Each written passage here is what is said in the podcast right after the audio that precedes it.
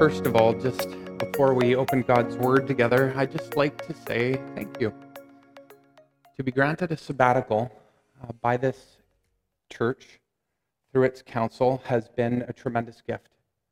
Um, it's hard to describe just what a gift it is to have time to meander, to walk, to think, to pray, to read, to be rejuvenated by God's creation. It was all of those things for me. I noted this morning as I was looking at Leviticus that in Israel, once every seven years, the entire land, all the people, because all were farmers, would need to take a year long sabbatical. Wouldn't that be something to get back to? Can you imagine? A whole year of rest from work. In any event, it has been a time of refreshment and rejuvenation for me. I'm delighted to be back most of all, to see everyone here again. It's been such a long time. So I'm grateful for that. I, I struggled with what to preach this morning because I unplugged for several months. Didn't speak with many people here, with staff a couple of times, with some of you a couple of times. So I don't really have a pulse of what's going on in the church. Didn't know what to say. My approach in these next couple weeks is going to be to listen. Listen to staff, listen to you. Um, and by the way, an invitation will come later to contact me. I'd love to visit as many people as possible. But my approach is to listen. And so I struggled with what do I say this morning uh, coming back? And as I looked at the world, um, I don't know what your take on it is right now, but as I look, I see that there are a multiplicity of things that are dividing us right now and that are striving to divide, to divide Christ's church, let alone those in society. So I wanted to return to something that is utterly foundational, that breathes hope, that is the bedrock of the church of Jesus Christ. So I'm kind of pulling out of the vault a golden oldie, one that I preached at this church maybe eight or nine years ago, a version of that sermon, um, because it has spoken to me powerfully and I believe it does give us that kind of foundational point for launching once again uh, into a new ministry year, which is coming in a couple of weeks. So I invite you to turn to Luke chapter 22. I'm going to read verses 54 through, uh, through 62. Jesus has been arrested by the soldiers. Soon he will be crucified. He's warned Peter that Peter is going to deny him. And then we read these words in Luke 22, starting at verse 54. Beloved, listen to God's word. Then, seizing Jesus, they led him away and took him into the house of the high priest. Peter followed at a distance. But when they had kindled a fire in the middle of the courtyard and had sat down together, Peter sat down with them. The servant girl saw him seated there in the firelight. She looked closely at him and said, This man was with him. But he denied it. Woman, I don't know him, he said. A little later, someone else saw him and said, Yes, you also are one of them. Man, I am not, Peter replied. About an hour later, another asserted, Certainly this fellow was with him for he is a Galilean. Peter replied, Man, I don't know what you're talking about. Just as he was speaking, the rooster crowed. The Lord turned and looked straight at Peter. Then Peter remembered the word the Lord had spoken to him Before the rooster crows today, you will disown me three times. And he wept out, he went outside and wept bitterly. Let us pray. Holy Spirit, we pray that you would speak to each one of us as we need to be spoken to this morning.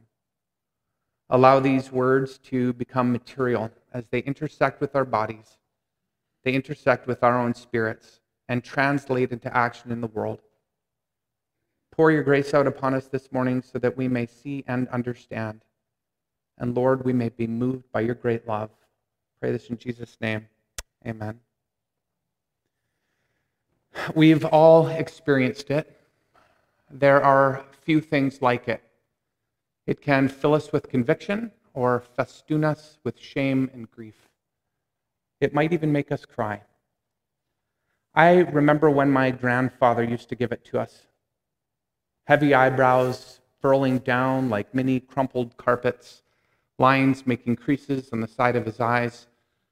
Receiving it was enough to assure us that we did not want to mess with him.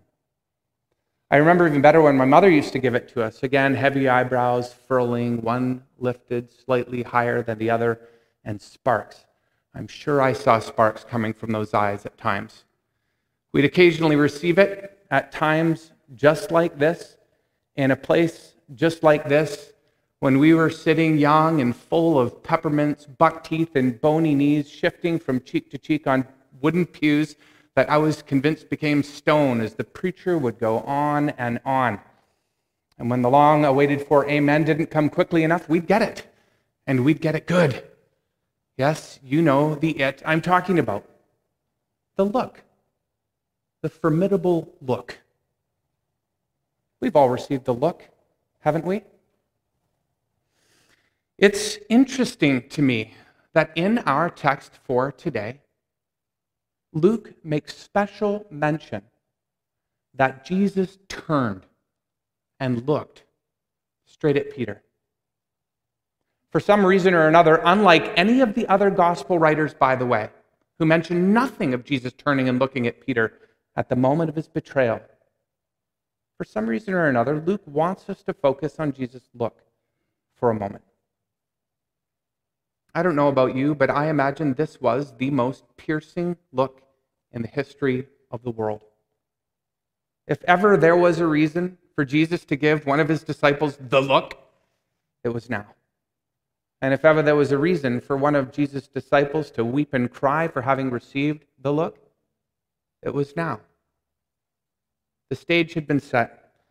Only a little while earlier, while eating the Last Supper with his disciples in the upper room, Jesus had warned Peter that Satan desired to sift him as wheat, to ruin his faith. Peter, in response, tried to live up to his name. He tried to be an, a rock and confess that while everyone else might be blown around like waves on the sea, he was going to be steady and strong. He was going to be resolutely, adamantinely dedicated to his Lord. This one who had taken him from casting his net in the sea for fish to an infinitely more meaningful life fishing for men. Lord, he said, I am ready to go to prison and to death for you. But Jesus knew Peter. He knew his heart and he knew his weaknesses. He also knew the future. I tell you, Peter, before the rooster crows today, three times you will deny me. We don't know what Peter may have said in response to the Lord's words. Luke does not spell it out for us. No, what Luke does instead is he allows Peter's actions to speak instead. When the soldiers come up the mountain to arrest Jesus, one of the disciples, we are told, one of the disciples pulls out his sword like John Wayne pulls out guns and starts swinging it around like a headhunter, lopping off one of the soldiers' ears. And who might this passionately protective and daring soul be? Luke leaves it to the delight of our imagination. But the author of the Gospel of John tells us it's Peter. When the soldiers get hold of Jesus and lead him off down the Mount of Olives, Luke suggests that all the disciples have run away and abandoned their Lord, except one. One brave disciple patters intrepidly behind. And who is this fearless friend? Again, it's Peter. Peter does not run. Peter does not hide. No, as Luke tells us right away at the beginning of our passage for today in verse 54, Peter was not about to abandon the Lord he loved. He was not about, in other words, to allow the Lord's prophetic word about him to come true. And so, as Luke puts it, he creeps behind the soldiers who are holding Jesus hostage. And he follows at a distance. He follows them right into the courtyard where he will be able to see Jesus and, think about it more importantly, where Jesus will be able to see him see his faithfulness, see the rock. But this is where the heat gets too hot for dear Peter. The rock begins to crumble and crack like clay in the desert sun. This is where Jesus' words to Peter and the other sleeping disciples on the Mount of Olives only moments earlier comes dreadfully true for Peter. The spirit is willing, but the flesh is weak. And Peter's spirit wants to be near his Lord. And so he is near his Lord, nearer, though, than his flesh can handle and his character can hold. For just as the Lord is undergoing an interrogation from the high priest, so now Peter will undergo an interrogation of his own. It's a struggle for Peter of titanic proportion and significance. If ever it was important for him not to fail, it is now. To betray a friend is bad enough. To betray a friend in their hour of greatest trial is as bad as it gets. Friends, Peter is about to lose all his illusions about his own strength and his own character and his own ability. And if we are willing to put ourselves in his shoes, we might be lucky enough to lose some of ours as well. Having situated himself by the fire in order to remain inconspicuous, unseen, and unnoticed, it turns out that Peter has seated himself a little too close to the flames. Enough light from the fire is thrown onto Peter's face for a servant girl to see the familiar shape of his jaw, the color of his hair, the darting movements of his swiftly shifting eyes. Quite convinced, she turns to the others sitting around the fire, points at Peter, and says, This man was with him. We can imagine Peter's heart racing his ears getting hot, his knees beginning to tremble and twitch, another flicker from the fire, and the first denying words bursting up through his throat and out of his mouth like a great big unswallowable hiccup. Man, I am not. But this one denial won't do. Suspicions are aroused, and others begin frisking Peter with inspector's eyes. And after a while of awkwardness and furrowed eyebrows that speak silent condemnation, Peter is faced with a second challenge. Yes, you also are one of them. Peter hiccups again with a lot more force and a little more exasperation. Man, I am not. I don't know about you, but I really wonder what Peter thought next as he sat there. His fear was getting the best of him, and Jesus' words were coming true. The text tells us that he sits there for a whole hour. Consider that a whole hour probably one of the longest hours in his life before he is challenged a third time. It must have been excruciating for him to sit there, don't you think? Wanting, on the one hand, to give in to the overwhelming urge to back up, give up, and abandon the Lord just like the others have. And on the other hand, wanting to remain sturdy and strong, wanting to be the rock, like the name Jesus gave him to make right his previous two denials by simply admitting his relationship to Jesus and then taking whatever came, whether it meant arrest, degradation, or death. But when the third challenge does come, with heightened conviction and proof on the part of those looking at Peter, his accent gives him away. Certainly, this fellow was with him, they say, for he is a Galilean. Peter then arrives at the lowest of low points in his life. He buckles and breaks. He bends like a toothpick between a farmer's frustrated teeth. His best efforts aren't good enough, and he commits high treason against the King of glory, the one whom he himself has declared is the Christ, the Son of the living God. He denies knowing the one who knows him better than he knows himself and loves him more than he ever thought love possible. The words must have poured forth like vomit to Peter's own heart, but he cannot stop himself. Man, I don't know what you're talking about. And this is where the text gets piercing. We read these words Just as he was speaking, the rooster crowed. The Lord turned and looked straight at Peter. Peter went outside and wept bitterly. Lyndon Baines Johnson, former president of the United States of America, is said by his biographer Robert Caro to have been a consummate reader of men. Johnson would figure out what made people tick by watching them very closely. so that he could manipulate them and foist himself up the political ladder. He was a consummate reader of men. When he would teach his underlings how to read other people, he would say something like this Don't try to read their body language. Don't look at what literature they're reading. Certainly don't pay attention to what they're saying, but do this one thing look into their eyes. Read the eyes, for the eyes are the pathway to the soul. I'm curious. What if Lyndon Baines Johnson were there the day when Jesus turned and looked straight at Peter? What would Johnson have seen in those eyes? What would he have read? What did Peter see? Well, beloved, what if Peter didn't see what he and all of us would have expected him to see? What if he didn't get the look? What if he didn't see anger or malice or self pitying grief or the astonishment that a friend could do such a thing? But what if he saw love? Yes, what if he saw love in Jesus' eyes? Love as steady as mountain and sturdy as rock. What if the only hint of grief he could detect in Peter was a perfect sorrow? and a sorrow not so much for himself, but for Peter, he who wanted so desperately to be faithful, but could not find the strength in himself. And so not only failed his Lord, but failed himself.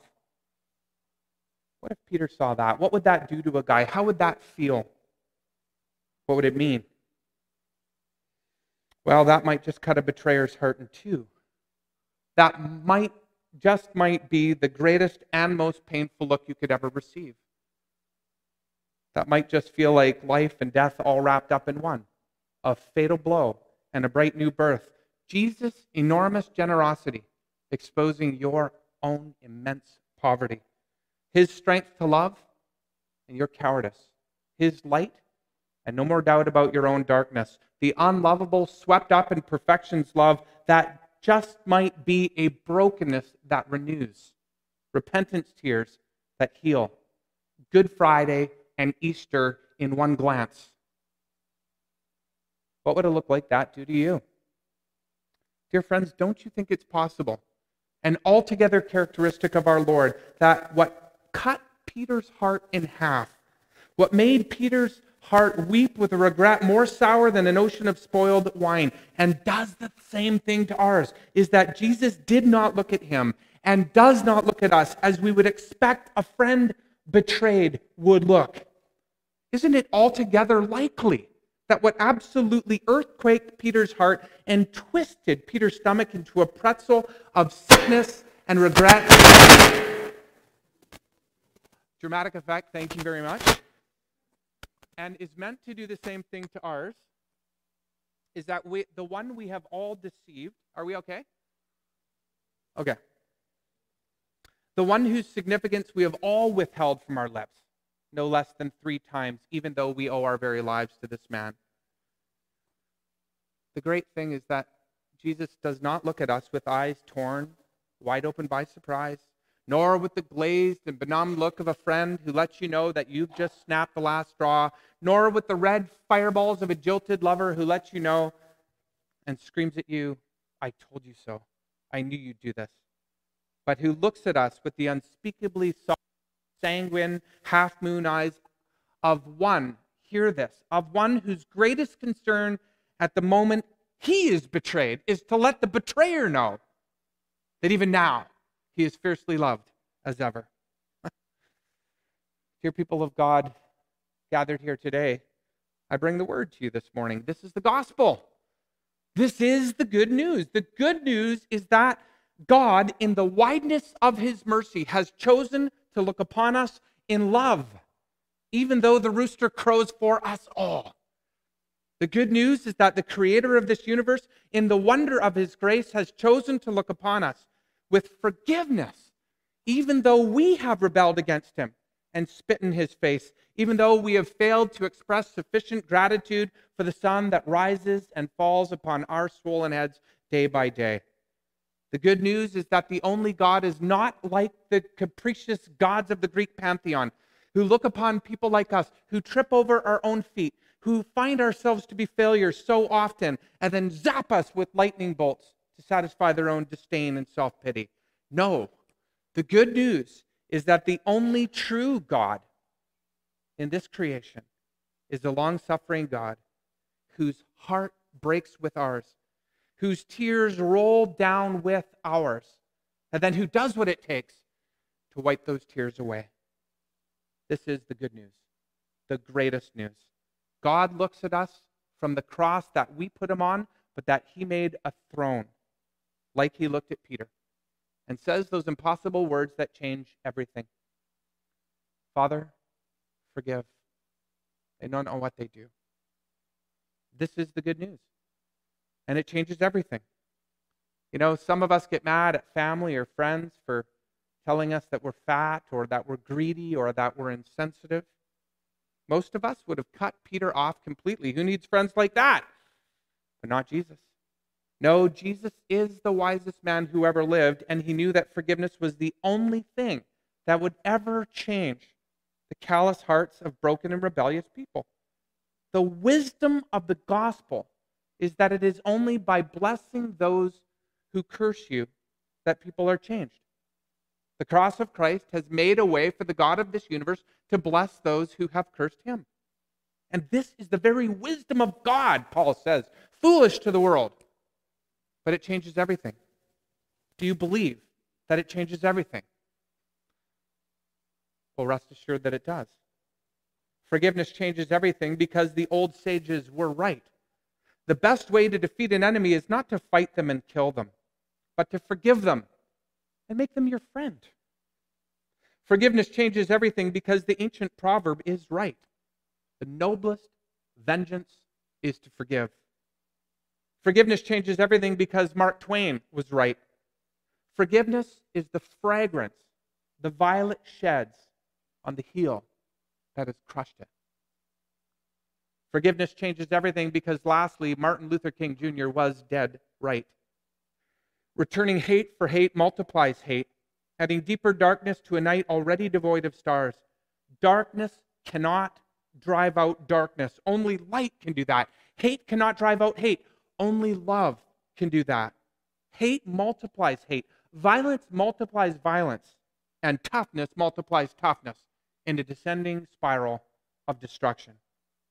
People of God, it is only the second chances that forgiveness offers that will change this world and bring peace, a peace that will last.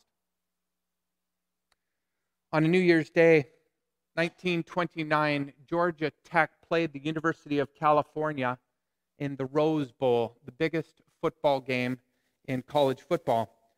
In the first half, a player by the name of Roy Riegels recovered a fumble on behalf of the University of California, but much like I would do, became confused about direction and started running the wrong way toward the wrong end zone. He was tackled by one of his own players only yards before scoring for the opposing team. University of California tried to punt, it was blocked. Georgia Tech recovered the ball and scored a safety, which became the winning margin in this most important game. Halftime came. During halftime, the Cal players were sitting in the dressing room, all very quiet, eager to hear what the coach, Coach Price, might have to say. But Coach Price was uncharacteristically quiet. Roy Riegels, for himself, the mighty failure, sat in the corner, feeling completely dejected and ashamed of his stupid mistake. He put a towel around him, put his face in his hands, and silently cried. Nobody went over to him. Three minutes before the players were to go back onto the field, Coach Price stands up and he says, Men, the same team that started the first half starts the second. All the players stood up walked out onto the field, except for Roy Riegels, who just continued to sit in the corner where he was. Roy, Coach Price said, didn't you hear me? I said it's time to get up and go on back. Coach, he said, I couldn't go out there and face that crowd and face my fellow players to save my life. Coach walked a little closer to him and said, Roy, look at me. Roy tilted up his head and looked at his coach. Roy, get up and go on back.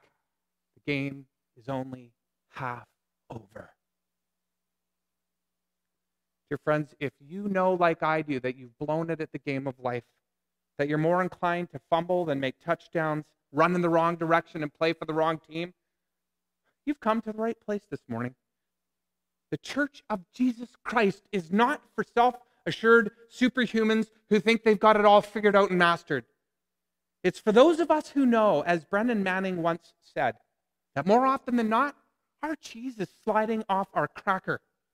It's for those of us whose hearts break because we know that we've slapped the God who loves us right in the face. We've besmirched his glory, begrimed his magnificent creation, and we've wounded the ones he loves each other, ourselves, and supremely his one and only Son. The church of Jesus Christ is for those who have wept and continue to weep with Peter in repentance, who receive again the reality of Christ's impossible words spoken to us from the cross day after day after day, and then who join him in changing the world, becoming the fragrance the violet sheds on the heels that have crushed us. This is the hardest thing we will ever do.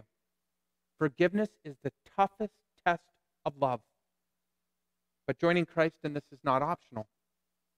It is not optional, it's imperative. We who are given second chances are commanded to give second chances, and third, and fourth, and fifth, 77 times 7. This is what it means to be his disciples and walk in his way. As William Temple once pointed out, quote, only one petition in the Lord's Prayer has any condition attached to it. It is the petition to forgiveness. We must see what Jesus has done for us and then become like him for others.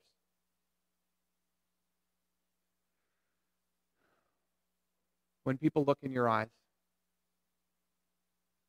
what do they see? What if next time they see love? What if next time they see Christ? Let's pray. Lord God, uh, C.S. Lewis once said that forgiveness is the most wonderful idea ever invented, and we in the church certainly love it until we actually have somebody to forgive. How true this is. Lord, and it's not only true on a personal level when we have been wounded by somebody, especially somebody who's close to us, there's no pain like it. But it's true in terms of the general movements and motions of our world. We're angry. And we have a right to be angry, Lord. But we pray that our anger would be righteous. And after this, that we would stand in the world as you do in a posture of premeditated forgiveness. So that your renewing power might break out. So that the Holy Spirit may transform hearts.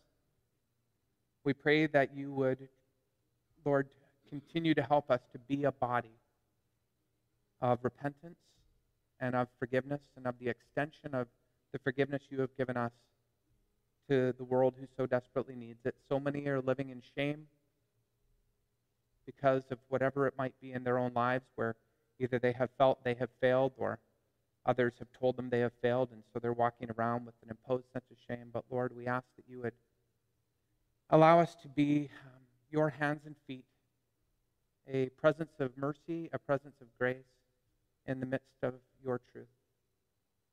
Grant this to us now. Grant us the strength and the Holy Spirit power to do what on our own is impossible for us to do. Lord, our spirit is willing. Make also our flesh strong enough to do what we ought. In your name we pray.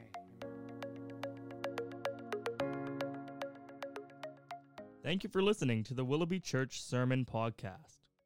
The Willoughby Church Podcast Network also has podcasts about discipleship, the Heidelberg Catechism, and even a podcast hosted by some of the youth. You can find out more about the Willoughby Church Podcast Network by going to willoughbychurch.com.